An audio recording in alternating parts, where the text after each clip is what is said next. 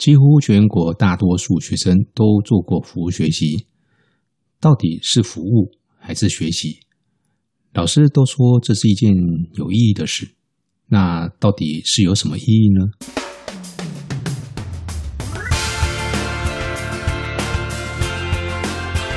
你正在收听的是《延选好学》第八十八集，我是永年校长，现在是台北时间二零二一年四月二十三日。晚上十一点零八分，这一集我们要来跟各位谈一谈服务学习这个主题。节目中，我们也访谈了新大附中福少团的同学，以及学务处的江瑞妍江主任，还有陆源老师。在进入访谈之前，我先来跟各位说一个我从郝广才先生的著作里面看到的一段故事：一位五岁小女孩利用一张奖状拯救了百万非洲小孩。在美国，有一位小女孩呢，名字叫凯瑟琳。有一天，她跟母亲呢，看到公共电视播的非洲纪录片，在片子中说，非洲平均每三十秒就有一个小孩因为疟疾而死亡。当时才五岁大的她呢，就在呃沙发上呢，就扳着手指数一数，啊，一、二、三。哦，一直数到三十。当他数到三十的时候，他就一脸惊恐地说：“妈咪，有一个非洲小孩死掉了。哦，我们一定要做一点什么事情。”那妈妈听了之后啊，就也蛮感动的哈、哦。这小孩子很善良嘛哈、哦，所以他就妈妈就帮他上网查了资料哦，告诉凯瑟琳说：“呃，疟疾很可怕啊、非洲的小孩得到疟疾很容易没有性命。”那凯瑟琳就问说：“那小孩为什么会得疟疾呢？”啊，妈妈就跟他说：“这个疟疾是靠蚊子传播的。那因为非洲的蚊子很多，那怎么办呢？”啊，妈妈就跟他说：“那现在有一种呃泡过杀虫剂的蚊帐，有了它呢，就可以保护啊这些非洲的小孩不被蚊子叮。”那凯瑟琳就很天真的问他说：“那他们为什么既然有这种蚊帐，他们为什么不用蚊帐啊？”啊，妈妈就跟他说啊，因为这种蚊帐对他们来说呢太贵了，他们买不起。好，那过几天呢，这个妈妈就接到了幼稚园老师的电话，老师说凯瑟琳没有交点心费。那妈妈就问凯瑟琳说：“哎，那你钱拿去哪里了？”凯瑟琳就说：“妈妈，如果我在学校里面不吃点心的话，哈。”啊，以后我也不买芭比娃娃，那这样子够不够来买一顶蚊帐呢？妈妈听了之后，当然就知道她想要做什么，她就带她去超市啊，花了十块美金买了一顶大蚊帐，哦，可以给四个小孩用的。然后他就打电话呢，去问在非洲做慈善的组织，看看呃如何把这个蚊帐送过去。啊，很巧的是啊，他找到了一个组织啊。这个组织叫做“只要蚊帐”啊，Nothing but net 啊，他们专门送蚊帐去非洲啊，给非洲的小孩用。那凯瑟琳就亲自把这个蚊帐呢寄过去给那个协会。一个礼拜之后呢，他收到这个协会的感谢信，信里面告诉他说：“啊，你是年纪最小的捐赠人。”嗯，他还告诉他说：“如果你捐十顶蚊帐的话，你可以得到我们一张奖状。”那凯瑟琳就要求妈妈啊，呃，跟他去跳蚤市场摆摊，把他家里面的旧书、旧玩、旧玩具、旧衣服啊拿来卖。那，卖了钱了之后呢，来捐蚊帐。可是呢，呃，卖了一天啊，生意不好。啊，凯瑟琳想说，哎，我捐钱买蚊帐，那这个协会就会送给我奖状。那别人买我的东西呢，给我钱。他们也应该得到奖状才对啊！于是他就开始啊，自己来做奖状。啊，妈妈就啊帮他买材料，爸爸帮他整理一个工作间给他。啊，弟弟就帮他忙，帮他忙，也画了一些爱心。每一张奖状呢，都有凯瑟琳的亲笔签名。啊，写下来说：“以你的名义，我们买下了一顶蚊帐，送到非洲。”只要你捐十元美金呢，买一顶蚊帐就可以得到一张奖状。呃，凯瑟琳的邻居看到她的奖状啊，觉得这女孩啊真的很天真了，那也被她感动了，所以呢，很快的她就卖掉了十张的奖状。凯瑟琳把钱寄出去，哦，收到这个只要蚊帐的这个协会呢，寄来为她特制的一个荣誉证书，并且封他为文帐大使，哈，很有趣哈。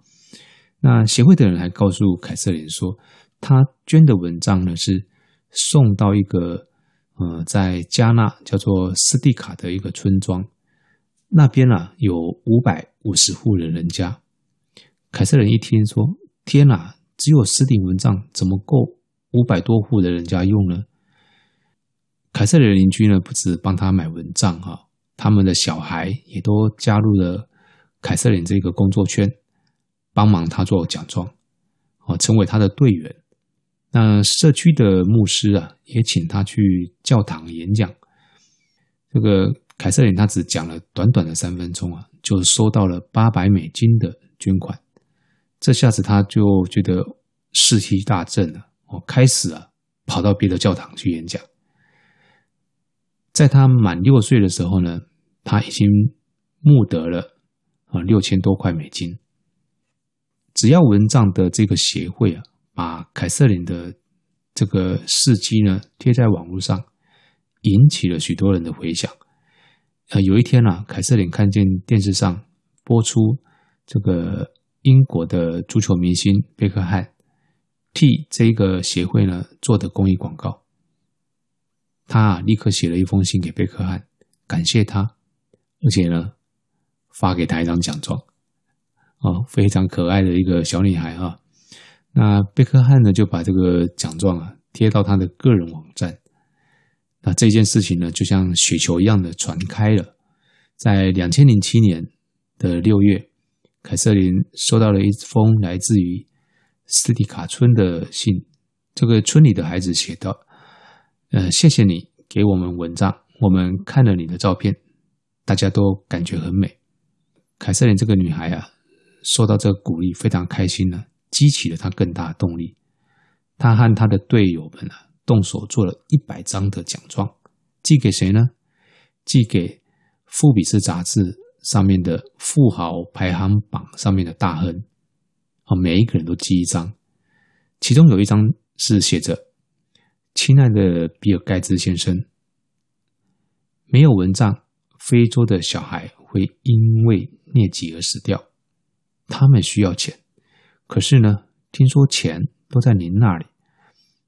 两千零七年的十一月，比尔盖茨基金会宣布捐三百万美金给“只要蚊帐”这个协会。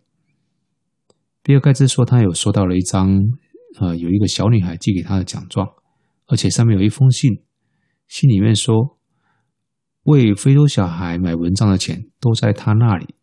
哦，看来他不把钱拿出来是不行的。小小年纪的凯瑟琳啊，已经呃救了超过百万个非洲小孩的生命啊！这个善良的一个力量啊，像滚雪球一样越滚越大，到今天还持续着啊！因为每一个人的心中呢，都住着一个善良的孩子。听完了这个故事之后啊，接下来呢，呃，要跟各位播出的是我在放学时间呢访问。福少团以及学务处师长，听他们分享从服务学习体验到的感动跟成长。在新大附中最典型的服务团队啊、有三团三纠。三团就是福少团、红少服，还有体育志工。那三纠呢，就是交通纠察、整洁纠察以及秩序纠察。他们都是自工服务团队哈。那今天我们先来听听辅导团他们带来的分享。好，今天我们呃邀请到辅导团的同学啊，还有我们呃江瑞元江主任以及我们陆元小袁老师哈，来跟我们谈谈啊辅导团是怎么样的一个组织，然后。我很想听听他们来分享他们呃对服务学习的看法是什么。那我想一开始我想先请主任跟我们大家聊聊啊，当初我们规划服务学习的一个初衷是怎样？大家好，因为民国九十八年接任学务工作啊，这一年刚好教育部在推动品德教育深耕计划啊。当时我们认为品德教育它其实是应该要付诸实践的，而不是一种口号运动。嗯哼，所以我们就建构起以服务学习为主轴的品德教育。嗯，在这样的规划底下，我们以学生为中心，规划出了关怀过去、现在、未来一个很有系统的服务学习计划。让学生能够踏出校园，到医院、儿童病房、育婴院接触儿童，他也以自己周遭的生活环境、同学，还有进山进滩等等。另外，还有到老人护理之家关怀老年人。我们希望借由这样的安排，让学生能够关怀环境、服务人群外，也让学生能够看见他过去在小孩的时候父母的辛劳。嗯嗯，嗯。那另外。我们也希望学生在跟老人家接触的过程当中，他能够去思索：哎，以后自己有一天自己老了，哦，或者父母老了，是，哎，你会怎么样去思索跟父母之间的议题，甚至以后自己的小孩跟你自己的一些这这些人生必经的对历历程问题。因为我记得最深刻的一句话是。有个学生当时在从护理之家回来，他的学习单写的是：“我绝不把我的父母送到护理之家。”哇，为为什么会有这样子一个想法？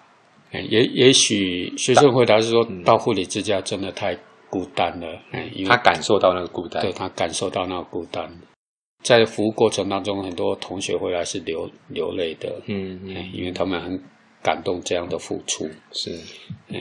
那这些都是一些人生议题啊，我们每个人是必经的一段人生经验。没错，哎，不过这十多年来，我们是始终如一。不过这两年因为新冠肺炎疫情的关系，嗯，学校的总体服务学习我们稍微做了调整。嗯嗯，不过我们目前仍然维持了儿童病房、玛利亚家养家园、育幼院、大理卫生所，还有红少府的医疗职工、体育职工、班级一件有意义的事，嗯，进滩进山。以及，嗯，三团三纠对各项校园活动的服务性学习。是主任现在谈的是我们总体性的服务学习。对，平常他们在做的时候，我大概都有一个概念哈。我印象中里面有很多是福少团，他有参与在里面的。还有一些像我们还有红少府嘛，哈，对，还有一些班级的。呃，一件有意义的事情嘛，哈，待会也许有可以跟我们补充一点哈。嗯，好，好，那今天跟我们主任一起来的哈，除了有三位同学之外，还有我们呃陆远陆老师哈。那小严老师这个学年是在我们学务处在做协勤的老师嘛，哈，哎，非常谢谢，我也是在学习，嗯，非常谢谢你了哈。小袁老师今天还是穿海滩裤了，始终如一，对，因为。因为我们这个是 podcast，虽然说看不到画面，但是我稍微跟各位呃描述一下，他今天还是一样是海滩裤来哈，所以让我有度假的感觉哈。好，那小袁跟是不是也跟大家介绍一下我们福少团它成立的过程，还有目前以福少团来说，它规划的服务学习活动有哪一些？哦，好，嗯，是校长好，然后各位听众大家好。那基本上我们福少团是在民国一百年的时候，是由大理国光福文社哈跟我们一起合作，然后成立福少团的。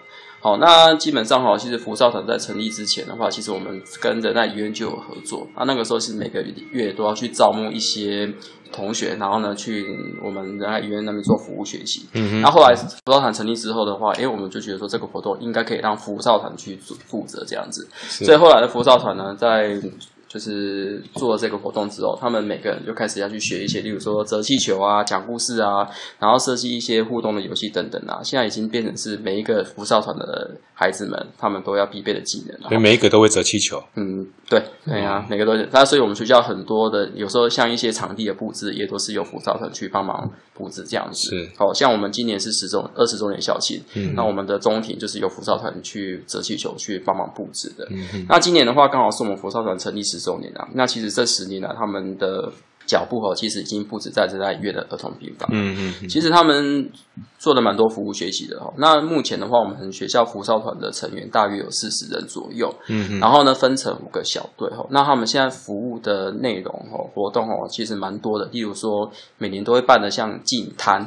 嗯，好，然后像今年的话，他们多了一个新的活动叫进山，进山，嗯，进山去哪一个山？他就是去雾峰的阿照雾山这样子，哦，okay, 对对对，okay, 朝阳那边。好，然后呢，仁爱医院之外呢，然后还有我们有长期合作的像向上育向上医院，对。然后今年的话，我们他们也去了玛利亚的教养学院去做服务，然后再来从去年开始的时候，他们也去新大的兽医院哈，然后的他们的乐活之家是去照顾协助他们那边照顾小动物等等，是是。然后他们在。这几年来，其实有一个活动也是越办越大，叫做圣诞节的圣诞传奇。嗯，哦，他们圣诞传奇的活动，我印象中，他们去年十二月大概收了一万多张的卡片吧。嗯，哦，整个团部的地板都是卡片。我有看到那个照片。对，那实在是太夸张了。对，嗯，对啊。然后，其实我们学校的话，很多活动的话，也都是。拜托福少团帮忙去做场布，包含像刚结束的高一的歌唱比赛，嗯嗯，好，然后呢，像我们校庆的时候等等，然后他们就是会帮忙我们学校，就是诶折折气球啊，然后场地布置这样子。所以其实福少团在学学务处来说，其实它是一个算是一个很得力的助手这样子。嗯嗯，对嗯，是看不出来我们这么多的活动，那福少团现在只有四十位，四十位同学而已。诶，对，然后还有十二位高二的干部。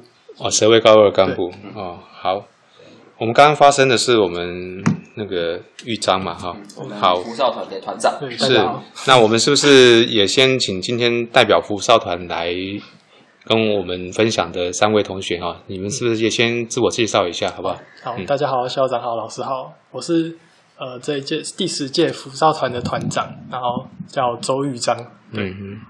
嗯，大家好，我是十届福少团的副团，我是翁佳慈。佳慈，好。大家好，我是第十届福少团的美萱，然后我叫郭佩妮。佩妮，好。你们那个第几届怎么算啊？呃，是从成立开始，成立开始，所以你们现在第十届。刚刚老师有说是，对，就十届嘛，哈。嗯，对对对，十年这样。好，那个应该是只有你们自己记得清楚吧？对对对。哪一个社团啊？是第几届？哪个社团是第几届？哇，五煞煞 哦，五煞煞哈，每个社团都不一样。我也其实蛮好记得，我们学校成立几年，然后我们就减十就对了，所以我们是二十周年，啊，所以他们就十届。那你是只要记福少团啊？我要记每个社团，我俩记得住啊？这就是校长难担的地方啊！补补充一下，我们福少团是在当时福伦社三四六零地区，三四六零第一个成立的。哦，所以大理国光福伦社其实在当时是很。很神奇的，感谢我们的，也对，真的蛮神奇的。呃，扶轮社是一个，我觉得还蛮正向的一个组织啦。啊、嗯哦，他们基本上就是做的事情，也是属于跟社会关怀有关系的。哈、哦，好，那是不是我我想请问一下哈，佛教团你们在从事服务学习的过程里面，有没有哪一些事情让你们印象最深刻？就对我来说，我记得我还我还记得第一次去向上幼儿园表演的时候，就是那个时候我是负责跟小朋友们，就是陪伴小朋友们这样。嗯。然后有一个小弟弟，就是他是全程陪在我旁边，然后就是可能会跟我聊天啊，或者是就是他会拿到一些像是贴纸的礼物，他就会跟我，就比如说贴在我身上这样，就会跟我玩。嗯。然后因为就时间会。过得很快嘛，然后表演结束之后，就是他们要回到自己的病房。那我还记得那个时候是我负责带小朋友们回病房的，然后就那个时候进去病房了，然后那位小弟弟就把我带到好像是他的宝藏盒那边，嗯，对，然后就拿了很多他自己收藏的一些玩具啊，或者是折纸这种，对，然后就好像给我跟你分享，对，就很像不想要我离开那种感觉，对。对。结束之后，我们也有在那边听那个那边的教养老师他们讲，就是说那边的小朋友其实都很认真，就是虽然说自己身体上可能有一些不足的地方，但他们也过得很认真，嗯、然后就生活这样，所以我就觉得很为他们感到很开心，然后也因为就是看到他们这样子难过的感觉，也会有点心疼这样，同理他们呢。对、嗯，我有些时候我会陪你们去，嗯，我都会感受到他们。就是天使啊！对，对啊，其实他们是真的还蛮没有心机的。像上次完全没有，对我上次带还带他们辅导团去的时候，然后我印象中就看到那个我们有个团员叫黄国祥，嗯，然后国祥就拉着一个小朋友说：“嗨，我又来了，你记得我吗？”嗯，然后那个小朋友看到他就直点头，嗯，对啊，然后就是这真的就是说，他说，哎，大哥哥，你又来来表演给我们看的，嗯，你又来跟我们就是有互动这样子，是，然后我可以看得出来，那个小朋友是真的还蛮开心的，嗯嗯，对对对对对，啊，有时候其实我看到这一幕，我就觉得说，啊，其实我们来这边跟表演，然后做服务学习，其实真的就是很值得这样子，没错。其实福少团到音乐一年两次，对，嗯、对暑假寒假各一次。那，那这也是行之多年。那其实现在很多机构，哎，很多学校在找机构的时候是碰到一些困难，但是我们能够维持这么久，嗯，其实就是说福少团的表现真的很好，让机构也很放心，哎，所以每年都很放心的就让我们过去。嗯、是，是不是也请你们谈一谈参与福少团哦，对你自己的影响？刚刚谈的是你去。服务的时候，你就有就印象深刻的事情嘛？那对你自己有什么影响？呃，其实家境福少团学到最多的，我觉得就是可以在自己有限的能力里面，就是在简单用简单的方法，然后可以尽量的去传达给别人温暖，是一件很单纯也很有意义的事情。然后像刚刚在前面讲的，像几次去向上育婴院还有玛利亚家园的时候，就看到那些环境，就可以知道。自己其实真的处在一个很幸福、很幸福的一个环境里面，嗯、然后在参加福少团就是上干之后，其实也学到很多东西。然后就是在不管是跟别人的应对，就是跟干部之间的合作，还有跟师长沟通的时候，要懂得应对的方式。然后也训练自己的反应能力，就是可能去育婴院或者是。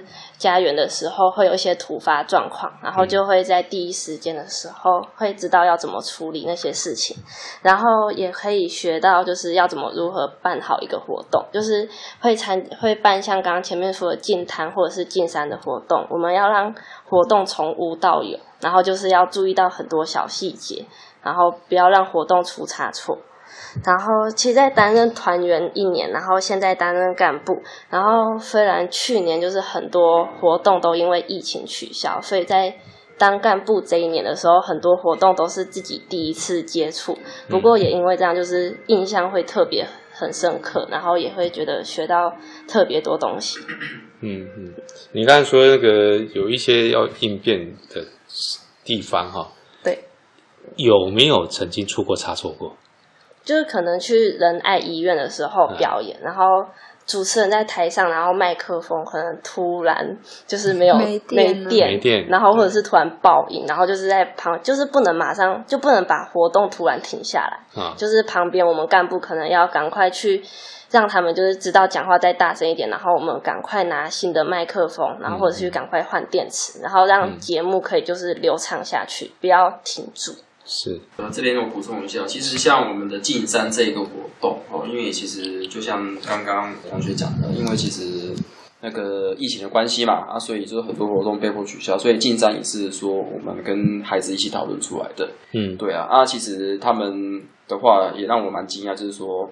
因为原本我是跟他们说，哦，我们就去这个地方，然后，老师可能有帮你们看过，觉得这地方还 OK，对啊。嗯嗯、后来我发现他们发现到，后来发现到说，诶，他们其实都还蛮负责，他们都会自己私下，然后再约同学，然后去常看，然后自己去跑路线这样子，看看说这样子的话，如果我们去办活动顺不顺利这样子。嗯，对啊，所以所以我知道之后，因为其实这些事情我事先都不知道，是我当天才知道啊，原来你们前一天都有来看过场地了什么的啊，那我就觉得说，哎，其实浮躁在办活动时会让你觉得说，哎，比较放心这样子。你们很感动，你们感动有啊！我们那天走到就一直流汗。我问你有没有感动？你就会说 有啦，有啦，有啦，有啦，就觉得说，因为，其实孩子其实真的是说，他们还蛮负责的。稍微有被电到一下，对不对？就觉得说，哎。嗯嗯，我没有请你来场勘，你自己还来场勘，对不对？对啊，啊，我觉得这样这样子不错啊，就至少说他们会为了说让活动能够顺利进行，然后其实我觉得说他们就会愿意多花一些时间这样子，对，对啊，所以我觉得这是一个蛮正向的事情，这样子。有吗？听到老师在肯定你们啦，谢谢老师，谢谢老师。好，你们现在三位都是高二嘛？对。那了解好像你们是应该是从高一就加进来，对不对？对。还回忆一下好了，就是为什么你们当初要加入辅导团？就是一开始会知道福少团，是因为在新生训练的时候，新生训练，对，那时候就是各个团体啊，就会上台就介绍自己的团体是在做什么东西，然后加福少，加福少，对对对，不是社团，不是社团，你看我都会了啊，对。然后我那时候还在台下，其实就是。就不太敢讲话，可是我就看到台上的那个福少的学长姐就很欢乐的气氛。是有没有觉得他们有点歇斯底里的感觉？有啊，有 蛮可怕的。然后但是就觉得那个气氛很欢乐，嗯、就被感染到，就想说，就是想说，就那时候就会想说，我明年也想要站在台上，也可以这么、哦。真的吗？我那时候你们不会觉得那时候觉得很恐怖？为什么我们这学校会有这样子一个？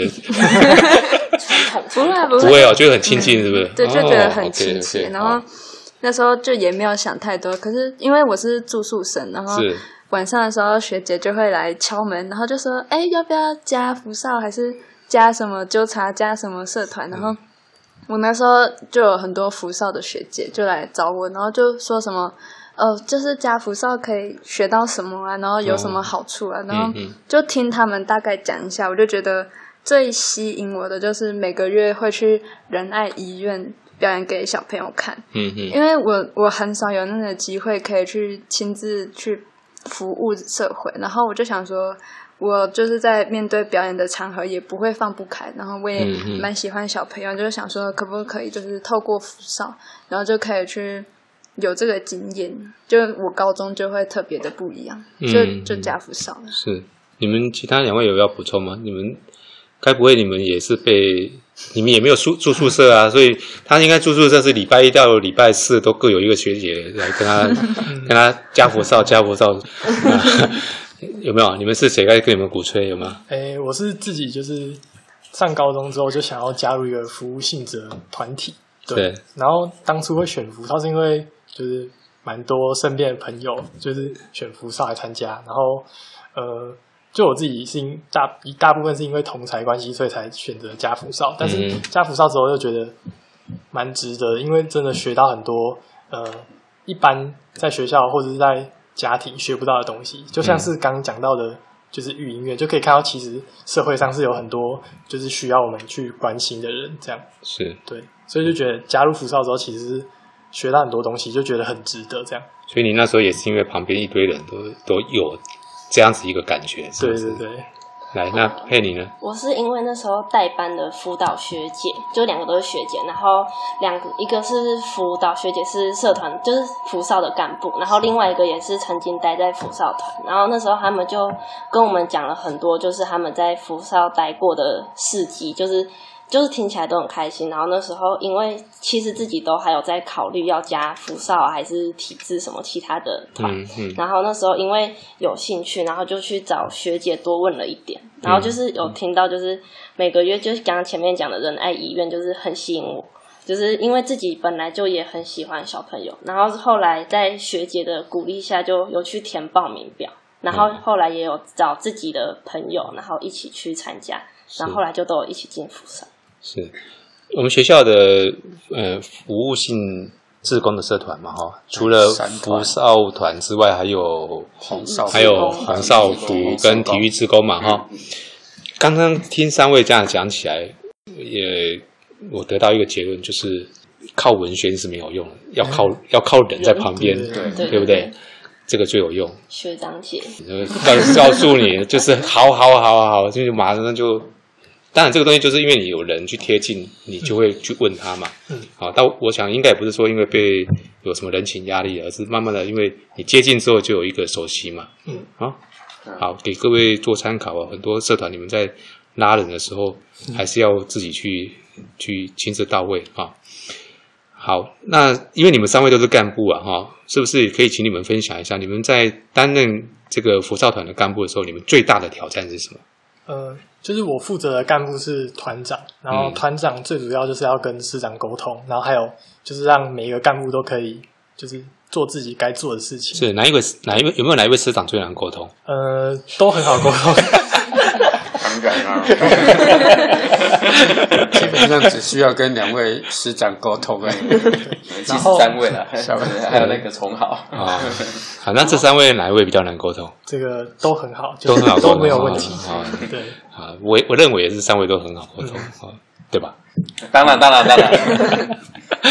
好，来继续。哎，就是主要就是要沟通这部分。然后，其实当初刚上干的时候，就是其实团内的几乎每个干部我都呃不认识。嗯，对。嗯。然后，我觉得最大的挑战就是要让你在不认识一群不认识的里面当一个领导者，是一个对我来说蛮大的挑战。嗯嗯。对。然后我我自己是先透过认识认识大家，就是可能跟大家大。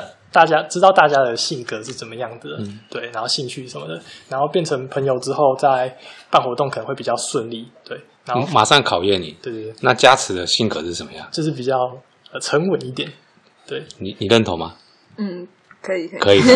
那佩妮呢？比较活泼一点，活泼型的，嗯，这都是比较出来的，对，都是比较。他讲的对吗？对对对，看来团长蛮有威严的哦，说的都是对的啊。哎，来继续。哎，对，然后就是在活动中，我觉得最重要的就是沟通啊，因为嗯，我们有十二个人，所以就是对一件事情就会有十个十二个十二个干部嘛哈。对，嗯，对一件事情就会有十二个看法。就是我觉得团长最主要就是要让每个人的，就是让每个人的看法的优点都有有办法在最后的结果展现出来。嗯，对，这这是对我来说我觉得比较大的挑战。是。那你十二个人不同的意见，你怎么去整合他们？就是我我会先让每个人就是先表达一下自己对可能我们要办活动有什么看法，让他们都先说一说。对，然后我自己在他们讲的时候，我会思考一下，说，哎，这个人讲的办法是有哪些是可行的，然后有哪些是会阻碍到他的想法，嗯，然后就统整每个人的想法之后，再提一个我自己觉得最合适，就是。可以让大家意见都有在这个想法里面，这样哦，是你觉得你你觉得最合适？来来问一下那个加持跟佩妮，因为我就发现说你们讲完之后，最后他提的跟你们的想法都不一样，有没有？我觉得不会，就是不会，他真的是会童真。哦，看来这个团长当的不错，所以其实还是有把你们的声音都兼采进去，就对了。对对对。OK，佩妮没有讲话是 不认有他在讲，就是。他都可以，就是接呢，不是就是收纳每个人的意见，收纳然后就是还会童真，然后如果真的不行的话，就是他还是会用沟通的方式去，可能让那个原本不想要这个意见的人，就也说服他。哦，OK，其实十二个人你要去整合，去坦白说是一个非常难的事情。对，假如说他们的意见又南辕北辙的话，嗯，那是非常难的事。对，但但是其实哪有说每一个人都要一模一样，不可能嘛，所以你要去。让他理解，然后谅解，嗯，接纳，对，然后愿意配合，我觉得这个就是最难做到的事情。好，那继续我再呃请教各位哈，加入福少团啊，需要什么样的一个人格特质？因为你们现在现在的时间是今天是四月二十三日，对，应该你们现现在开始选了吗？呃，我们下个礼拜就要面试了，就要面试了，对。哦，哎，你们社团或者是你们这些团体，我发现学生在面试都比我们搞得比我们还厉害，对不对？都很正式，而且弄得好恐怖哦。对啊，你知道那个面试进去之后，我有稍微看一下，一个人进去面试嘛，哈。那我们，然后不是你们一群人面试一个人嘛？不是，我们是就是。会会大家一起分干部，就是一桌一桌的这样子，然后就是一关就是可能一这一关是团长，嗯、然后这一关是秘书跟财务这样子，然后就大家一桌一桌这样子轮流。对，所以基本上都是一对一或者是二对一。那那跟我刚刚讲的也差不多啊，你一个人一个人要打十八通人就对了，就是没有一坨人坐在一起。那我们面试是比较轻松一点，不会太严肃。不会严肃，真的吗？真的，轻松的问答。我们不太会去骂学弟。好，对。我不会骂学弟妹。好，那你认为你你们希望呃录取到什么样一个哪一些人格特质的？嗯，我觉得要就是他会放得开，放得开。对，因为我们常常会用麦克风，就是可能去仁爱医院，还是去去那个育育对育婴院，就是表演给小朋友看，嗯嗯、然后就会常拿麦克风，然后。就是如果你放不太开的话，在台上你也没办法好好的表现。嗯，不然就是我们有很多跟各校一起合作的，像是大迎新还是进谈，因为就是会有一起合作，然后都要就是要懂得表达自己的意见。如果你不太敢表现的话，你就会失去很多可以表现你的机会，表现的机会。嗯嗯。然后，可是我觉得最重要的还是热忱，因为。热忱，嗯、对，因为其实当上干部之后，就是会有课业，然后还要把团内的事情做好，然后你可能就会常常两边都就觉得两边都做不太好。可是如果就是我常常会觉得得到最大的回馈是在可能仁爱医院表演的时候，那个当下那个小朋友回应我们的声音还是笑声，然后就会让我觉得说我努力了这么久。的那个都值得了，嗯嗯，所以我觉得热忱还蛮重要的。是，所以刚刚嘉慈讲的就是有两个重点，一个是要放得开，嗯，一个是要有热忱，对，嗯，对吧？哈，有啊。其实校长补充一下，其实我觉得福少团，就算你一开始可能这个特质没有很明显，其实进来之后，嗯，渐渐都会被感染，慢慢的会养成那个特质。对对，因为像我印象蛮深刻，因为像他们。他们在高一的时候，他们其实蛮多福少团的团员都去甄选叫辅导学长姐。啊，对啊，啊，那其实那时候那时候我其实我去偷偷进去当评审啊，就是给高一的辅导学长姐。对对对，给明年高一的。对啊，啊，其实我后来发现到，就是进去之后，其实蛮多人都放不太开，就是自我介绍什么都讲的没有很好。但是其实我后来发现到。福少的成员在里面表现的状况都不错，所以他们最后录取的比例还蛮高的，就是在平均线以上。对对对对对，okay. 所以可能跟他们平常在做这些事情的时候，其实有蛮大的关系的。嗯，我相信，我相信，因为每一件事情都是这样子啊。嗯，所以你多练习之后，就会变得越来越好。刚刚那个嘉慈有提到，就是说，诶，有的时候会两边怕，呃，很难兼顾，对不对？我要问你们，就是说，刚刚看你们的服务内容很多，那我要问你们。真实的感受，福少团会不会很忙？然后会不会去影响到你们的课业？其实我觉得就是要看你是当团员，就是团团员跟干部会有不太一样的感受。就是当初在当一年级在是福少团团员内的时候，嗯，我觉得不会很忙，就是一个月一次的仁爱服务跟在学校例会，还有寒暑假可能会有一些大型活动。其实这些活动就是反而可以在就是忙碌的生活中，就是可以找到一个平衡而且放松的。那个出发点，而且同时又可以帮助到跟学到很帮助到人，然后也学到东西。嗯嗯。然后就是因为这些活动，然后就很喜欢这个团体，所以选干。然后现在顺利上干之后，其实感受就是变得其实真的忙了很多。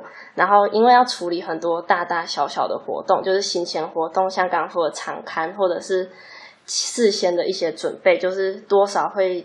扣掉一些，就会减少掉很多念书的时间。嗯，然后不过我觉得这也是就是很多高中生要就是要学的事情，就是如何在社团跟课业当中要找到一个平衡点。嗯，然后因为接下干部也是自己的愿意愿跟责任，就接下来了还是要去做好每一个活动。然后，其实，在很多活动都会有行前活动嘛，像可能我们前一天要去把所有的活动 run 一次，不过就当天会觉得很累，然后隔天马上活动又要开始，然后可是隔天的活动结束之后，你会觉得就收获满满，然后当天还是会很开心的，然后带着很多回忆回家。嗯，就是在这些事情当中，就还是觉得会很值得。然后就是，其实当天活动回来之后，心其实也要马上收回来，就是也不能一直把心思沉浸在那个地方，把心思留在那个地方。然后也是心收回来，然后要继续，就是要跟课业找到一个平衡点，要自己抓到自己的方法。是，其他有没有要补充？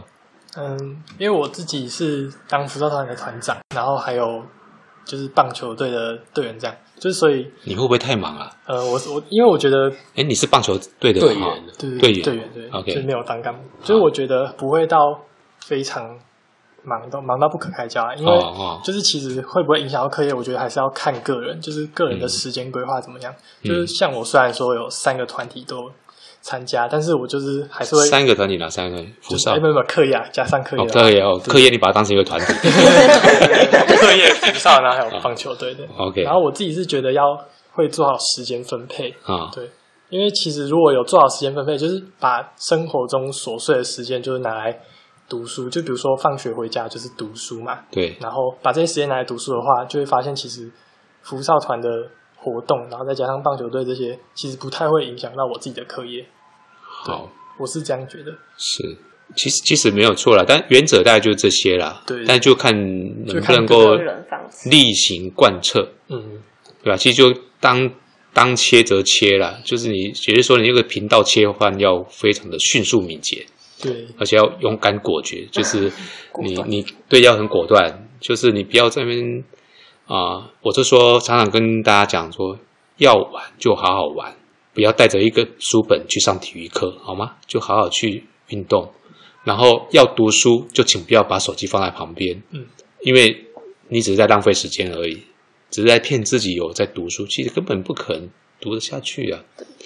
那倒不如把那个时间好好的。集中火力去做完该做的事情啊！我觉得那样子会比较痛快啊。有些时候我常常在想，社团就是让你们磨练这种这种所谓的频道切换的能力啦。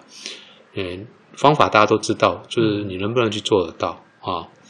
好，那今天非常开心，我们呃三位同学来跟我们分享了福少团哈。那也谢谢江主任跟小袁老师哈。谢谢你们帮忙指导这些学生了哈。那没有没有没有不敢。对，如果他们有表现不好的地方，就请自己吸纳下来，好不好？好，那就请同学你们回去之后，还是要好好把这个社团好的经验把它传承下去，好吧？让我们这个新大附中的这个福少团能够越做越好。好，啊，也预祝你们呃接下来的面试选干能够呃非常的顺利。好，OK，好，谢谢各位，谢谢，谢谢校长，谢谢，谢谢各位同学。好，谢谢江主任跟小袁老师，还有我们福少团的同学带来的分享。许多学校都已经推动服务学习很多年了，但是我发现了，呃，很多的服务学习呢，大概都是偏向于师长交代给孩子做的事情。所以我发现，如果说能够在这些服务学习，呃，原本的活动上面再加上创意设计的元素进来，哦，它会让这样子一个社会的参与活动更棒。每一位孩子不需要用同样的方式去做社会服务，他们可以用他们擅长的方式去做。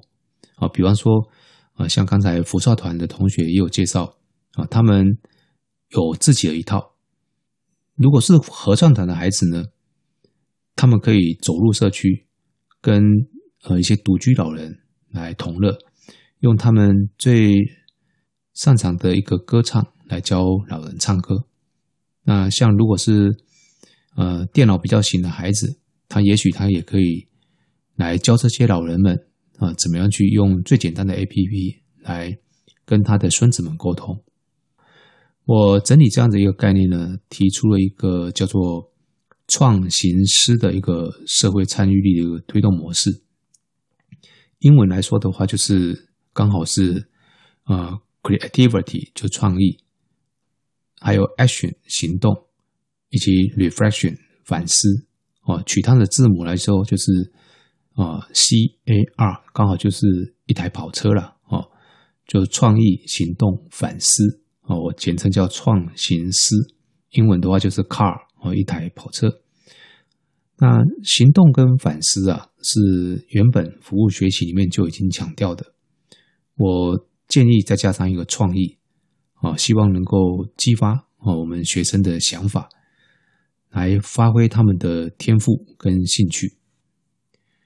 在印度啊，有一所河滨小学，哈，它的创办人呢叫做设计女士。他曾经发起一个活动，叫做 DFC，英文叫做 Design for Change，啊，中文我们把它翻译成说“孩子行动啊，世界大不同”啊。那在这个行动里面呢，啊，他提到啊，每个孩子呢，他的每一个计划都需要经历下列四个阶段。第一个阶段是感受，啊，去觉察到。生活中的潜在问题。第二个阶段呢是想象啊，你要去想象出这些潜在问题可能的解决方法有哪一些。再来第三个阶段是执行。当你想出一些解决方法之后，你可能会有一个选项，你要用这个方法去做，那你就要去收集现有的资源，并且呢，在一段时间里面去改变这个现况，并且记录下你每一个点点滴滴。最后一个阶段是分享，啊，你整个执行完毕之后，你写下你整个故事，然后透过简报或者是影片来跟大家分享。你这个从感受、想象、执行的一个整个历程啊，这样子一个教育活动是相当有意义的哦啊，目的呢啊是在召唤起更多的孩子从小就拥有助人幸福的一个胸襟。刚有说到啊，在新加坡中除了福少团有在做服务学习之外啊，也有许多的学生也透过不同的方式在做。啊，比如说像学务处有一个活动叫做“一件有意义的事”，啊，我很喜欢这样的一个命名哈，有意义啊才是最重要的啊。比方说这一件有意义的事啊，很可能是服务学习啦啊，也可能是感恩的一个活动啊。不管是做什么啊，你是做进山啊、进滩啊，或者去育幼院或者去医院帮忙做一些服务，都可以做出一些有意义的事情哦，让我们学生。也有一些有意义的一个学习。那这边谈了一些哦名词叫意义。那到底我们追求的意义是什么？跟这个意义比较有相关的说法哈，我们可以参考哈佛大学啊一位很知名的教授，他开了一门课，叫做幸福学啊，听说是哈佛大学里面非常受欢迎的课程。这个班夏哈这个教授呢，他。提出来啊，他说幸福哦，你可以简单把它分成两种，呃，第一种叫做短暂的快乐啊，那另外一种就叫长久的快乐。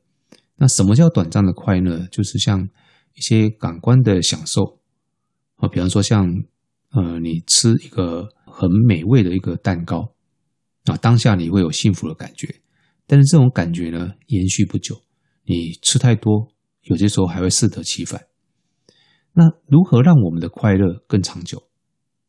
班夏哈教授呢说，如果你能够做有意义的事的话，你会感受到更长久的快乐。这些有意义的事呢，比方说像什么啊？比方说像呃，从事这个野生动物保育的研究，或者是发起一个呃木鞋啊送到需要的地方。当你做这些事情的时候呢，你自己。未必能够从这里面得到什么确切的快乐，而且呢，有些时候还不轻松啊。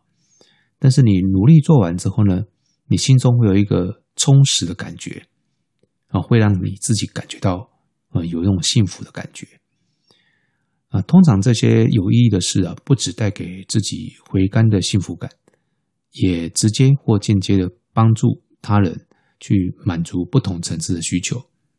最近这几年啊，有很多学校都喊出这个呃幸福的一个口号，但是如果各位如果没有去仔细的去理解啊这个幸福的含义的话，误会说啊幸福啊就是让学生老师快快乐乐生活就可以了。我觉得这恐怕是走错了方向。学校啊是教育的一个场域啊，我们主要的使命是让来到这所学校的孩子能够。真能培养他拥有啊，让自己过幸福日子的能力，呃，并且呢，进进而可以让这些孩子除了自己可以过幸福日子之外，他也要具备乐于助人幸福的一个胸怀。简单说呢，呃，追求成功代表你有能力得到你想要的啊，这个是幸福一点零版。那如果你还能够帮助别人，让他变得跟你一样，那你这个喜悦啊，应该不亚于你自己所得到的，也代表你的能力和胸襟呢，都比幸福一点零更高更大啊！我称之为这个东西叫幸福二点零版。就像在篮球场上啊，你就是非常啊自干哦很独的。这些得分王啊，他的评价哦，永远都比不上啊，既能够得分又能够助攻的啊这些球队的灵魂人物啊来的酷。呃，我常说，呃，自己幸福，助人幸福，啊，这八个字就是这样子一个概念。啊，你既然啊有得分的本事，而且你也愿意分享助攻，所以幸福呢，就是找到自己的路，又能帮别人开路。谈到这里啊，我再呃为各位说一段小故事哦，是英国一位年轻的女设计师，她办了一份报纸。这份报纸啊的名字很可爱啊，叫做《快乐报》（The Happy News） 啊。我相信很多呃年轻人都已经不看报了，大家都看网络嘛，哈。那可能有一呃成年人大概也现在也越来越少看报了。但是不管你是看报纸，或者是看网络，或者是看电视，我们不得不承认哈，现在目前这个很多的新闻报道。都是属于比较悲剧式的一个，或者是娱乐性的一些报道啊？为什么？因为这些悲剧的新闻呢，比较容易获得啊人家关注哦，新三色暴力哦，还有报忧不报喜啊，几乎就是我们每一天收看的新闻。在英国有一份的报纸呢，它专门报道了世界上所有美好事物。这份报纸呢，叫做《快乐报》。这份《快乐报》它发行啊，从呃二零一五年开始，在那一年呢的十一月，法国的巴黎啊，发生了一件恐怖攻击，造成了一百三十七人死亡。《快乐报》的创办人呢、叫 Emily 哈，他在那一年的十二月啊，就是那个恐怖攻击发生。过后一个月，他看到这个整个社会啊，都处于一片的负面情绪，他自己的情绪也被这些大量传递悲伤的新闻所影响，所以呢，他就突然发觉说，我们不可以再这样下去了啊！所以他尝试的去办了这一份报纸，去发掘一些人性光辉的一面。那他发觉呢，其实有更多的好事啊，没有被我们。大家所所所知，所以他希望啊，其他人能够从中得到一些正面的影响。那他这个构想呢，在募资平台上面刊登两天之后啊，就已经募集到了五百英镑的一个目标。快乐报啊的目的在分享那一些经常被我们忽略的呃一些的积极向上的故事。呃，每一份快乐报有三十二页的这个。篇幅，在这些篇幅里面啊，收集了全球的一些好事情啊，包含了像纽约的男厕所被要求啊加入婴儿换尿布的一个设施，还有清洁工在收垃圾的时候啊，他就把一些书本啊收集起来，他就收集了两万本，并且建成图书馆啊。这些小故事其实如果没有被报道，我们都不知道。那看似微不足道。但是，呃，读起来是有一阵阵的温暖。在报纸里面也有呃报道啊，被读者啊，读者可以提名有一个专栏叫做“日常英雄”。这些日常英雄呢，可能是非营利组织，也可能是一个普通人，只要是他们为生活带来能量的，都有资格被读者来提名啊。比方说一些默默付出的人啊。那通过阅读这些正面的故事，Emily 相信可以改变人们对生活跟世界的看法。有一部分的读者哈，因为生活周遭发生的事件备受打击，那可能他当下处于人生的低潮，他们需要一个机会来调整他的思绪。所以，当他们如果有看到世界上仍有有一些的美好的一面。那么或许他的想法就会改变。那目前这个快乐报呢，呃，有纸本发行，也有 FB 跟 IG。你只要搜寻 The Happy Newspaper，就可以找到这个快乐报。那它在英国呢，也有固定数十个购买地点。这个创办人希望能够有更多人来订阅他们的纸本的报纸，让他们的印刷成本能够降低。让学校跟医院这些有需要的地方能够摆放更多的报纸。目前这一份报纸呢，在英国售价呢是一份报纸要三点五英镑，大概折合台币大概是一百将近一百四十元台币。用台币来看的话是不便宜了，但是英国应该是物价比较高一点啊，所以应该还算好。好，节目的最后呢，我们来跟各位宣导一下哈，最近因为水情呃很紧急了哈，就是大家都缺缺水嘛哈。那昨天呢，四月二十二日也是世界地球日，我不知道这一天呢，我们大家为环境做了一些什么。我想大家都知道。淋浴跟泡澡哪一个比较省水？大家都知道说淋浴比较省水，但是事实上淋浴它的耗水量啊，其实也不小哈。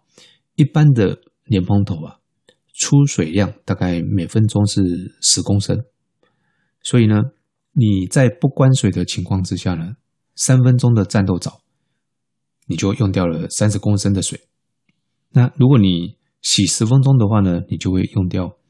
啊，一百公升的水，所以淋浴时间如果很长的话，呃，其实也未必会比泡澡省水到多少。所以，呃，这边给各位一点点的小建议哈，两个小建议。第一个，你淋浴的时候呢，啊，记得在抹肥皂的时候把水龙头关掉。哦，你只要少开水一分钟，就可以省十公升的水。还有另外一个小建议呢是。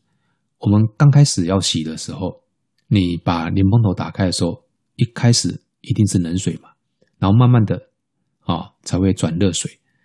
那这些还没转热水的时候呢，你这些水你会怎么处理？你是把它流掉呢，还是怎么样？好，我的建议就是你在等热水的时候呢，你可以在莲蓬头底下啊放一个小水桶来接这些水，把这些水呢盛起来。你每一次呢。马桶冲水之后，然后把这些水倒进你的水箱里面，你又可以再重复使用它。好，这个是当下哈，我们台湾现在目前真的是大家要一起哦来神水大作战了哈。好，那今天的节目我们就先聊到这边，感谢你的收听了哈。如果你喜欢我们的节目的话，那麻烦你发一则贴文，或者是用 LINE 分享给你周边的好朋友。如果你有任何问题的话呢，也欢迎你通过 IG 或者是 email 留言给我。研修好学这个频道啊，是我在公务之余啊，特别为高中生还有家有高中生的家长所制播的 Podcast。每周由我来挑选高中校园的学习故事、教育议题或者是一些好文章的推荐，以轻松浅白的对谈呢啊，跟各位聊聊从这里面得到的一些启发。提供给我们高中生啊，在追求为学求真、做人求善、生活求美的一些学习建议。啊，今天就跟各位谈到这里，我是永言校长，延选好学，下次见。